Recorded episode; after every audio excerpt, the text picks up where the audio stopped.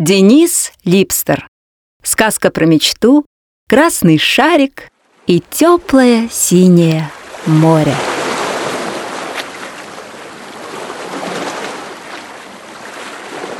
Почему-то многим кажется, что попасть в сказку очень трудно. Это не так. Иногда достаточно просто немного отклониться от привычного маршрута, чтобы с головой окунуться в мир чудес и приключений. Даже если ты обычный воздушный шарик? Да, самый обычный красный шарик. Один из тех, которыми принято украшать праздники. Все началось в первую субботу июля. Сначала все шло как обычно. Почтальон одного небольшого городка проснулся пораньше, сварил себе кофе и два яйца в смятку, позавтракал, сел перед зеркалом и примерил большой красный нос, который держался на зеленой нитке. А зачем почтальону большой красный нос? Отличный вопрос. Начнем с того, что в первую субботу июля у него всегда был выходной, а в свободное от работы время почтальоны могут делать все, что им придет в голову. Но дело, конечно, не в этом.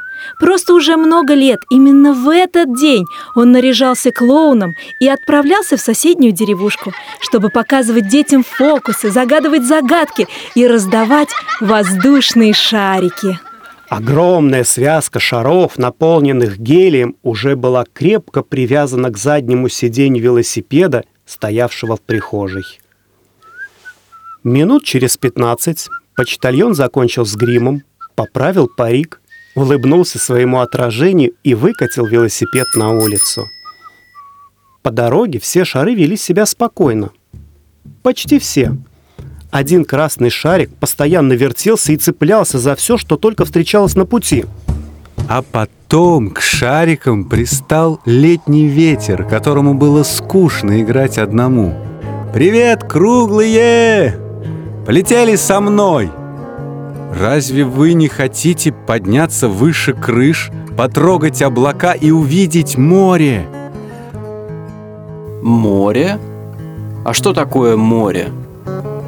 От изумления ветер даже задохнулся, и на несколько секунд в городе повис самый настоящий штиль. Ты никогда не видел моря? Еще сильнее он бы удивился, узнав, что ни один шарик в связке даже понятия не имел, что такое море. Но ветер решил не тратить время на удивление и лишние вопросы. Он немного повозился с ленточкой, которая связывала любопытный красный шар с велосипедом, и через пару секунд красный шар, подоханье, цоканье и завистливые вздохи своих братьев и сестер освободился от связки и полетел к облакам. «Смотри, видишь его? Оно вон там!» Кричал ветер прямо в ухо шарику, поднимая его все выше и выше – Шарик вертел головой во все стороны, но так и не мог понять, куда ему смотреть. «Ну где же оно, ветер? Ветер!» Самое время отметить, что ветер в этом городке был очень ветреным и никогда не доводил ничего до конца. Вот и теперь он бросил шарик и погнался за бумажным пакетом, а потом бросил пакет и полетел качать крону дуба, а потом вспомнил, что собирался играть с воздушными змеями и окончательно забыл про шарик. Любопытный красный шарик, поняв, что остался совсем один под облаками, сначала, конечно, испугался, а потом расслабился и полетел искать море. И правильно. Зачем бояться, если точно знаешь, куда ты летишь? Вот только он так и не знал, где находится море, которое твердо решил увидеть. Поэтому решил спросить дорогу у первого встречного. И надо же было такому случиться, что первым, кого он встретил, стал огромный воздушный шар. «Привет, большой брат!» Вежливо поздоровался любопытный красный шарик. Но воздушный шар был такой надутый и важный, что сделал вид, что не заметил малыша и даже не кивнул ему в ответ. Но шарик не обиделся. Этот воздушный шар такой большой и серьезный, подумал он. Конечно, ему нет дела до такой мелочи, как я. Поэтому я не буду отвлекать его от важных дел. Только спрошу, в какой стороне море? Извините, пожалуйста, вы не могли бы показать мне, в какую сторону нужно лететь, чтобы попасть к морю? Кархаха! Услышал в ответ на свой вопрос Шарик. Это смеялась большая черная ворона, которая сидела на краю корзины воздушного шара. Отсмеявшись, а может быть, откашлившись, все-таки это была довольно пожилая ворона, она добавила – Зачем? Зачем ты тратишь время на вопросы? Сам же видишь, этот напыщенный пузырь тебе все равно не ответит. Тем более, что он все равно не знает, где море, потому что летает только вверх и вниз, развлекая влюбленных. Видишь веревку? Он за свою жизнь так никуда и не улетел ни разу. А у кого же мне спросить, в какой стороне море? Растерялся любопытный красный шарик.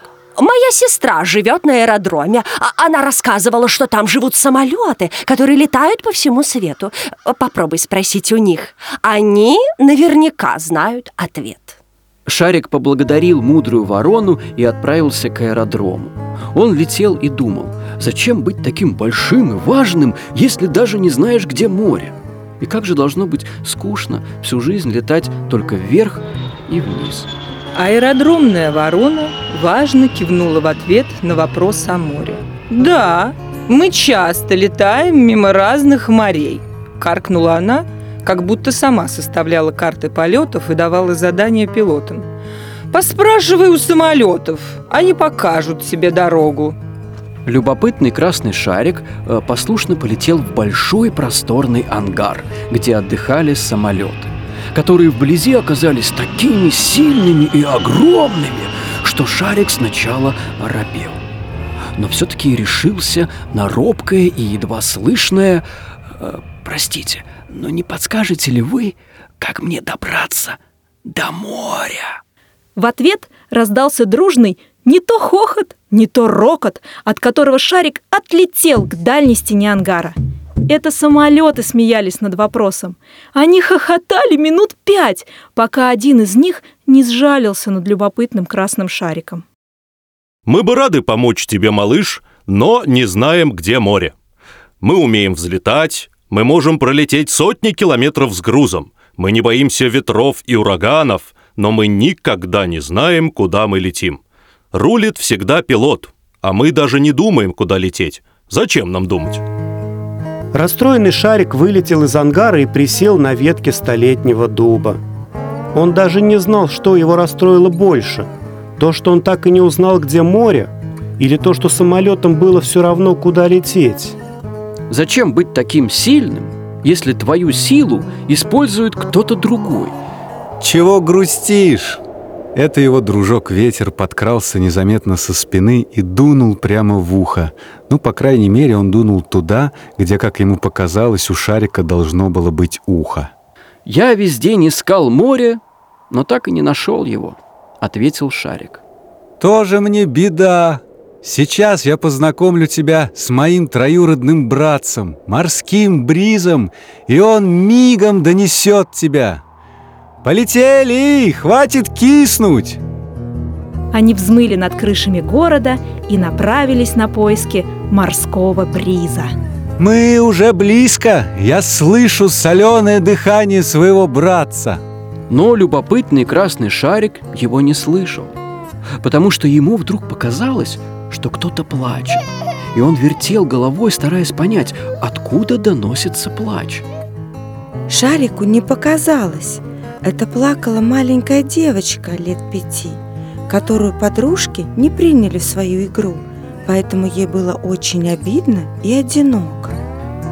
Шарик очень хотел увидеть море, но еще сильнее ему хотелось, чтобы девочка перестала плакать. Он осторожно спустился к ней и прошептал на ухо, «Пожалуйста, перестань плакать». Девочка, конечно, не услышала его шепот, но не заметить красивый красный воздушный шарик она не могла. Она осторожно взяла его за ниточку и улыбнулась. Какой красивый шар! А потом они весь день играли В прятки, догонялки, прыгалки и другие игры, которые у них получалось придумывать на ходу И совсем забыли о слезах и вредных подругах. На этом сказку можно было бы и закончить, если бы не возмущенный вопрос внимательного читателя. А как же море? Не волнуйся, читатель. Оказалось, девочка с родителями жила в доме на берегу теплого синего моря. Просто в тот день, когда они с Шариком встретились, мама взяла девочку с собой по делам. Вот так и получается Чем больше ты помогаешь другим, тем больше шансов, что твоя мечта тоже исполнится И в этом нет никакого волшебства. Хотя это еще как посмотреть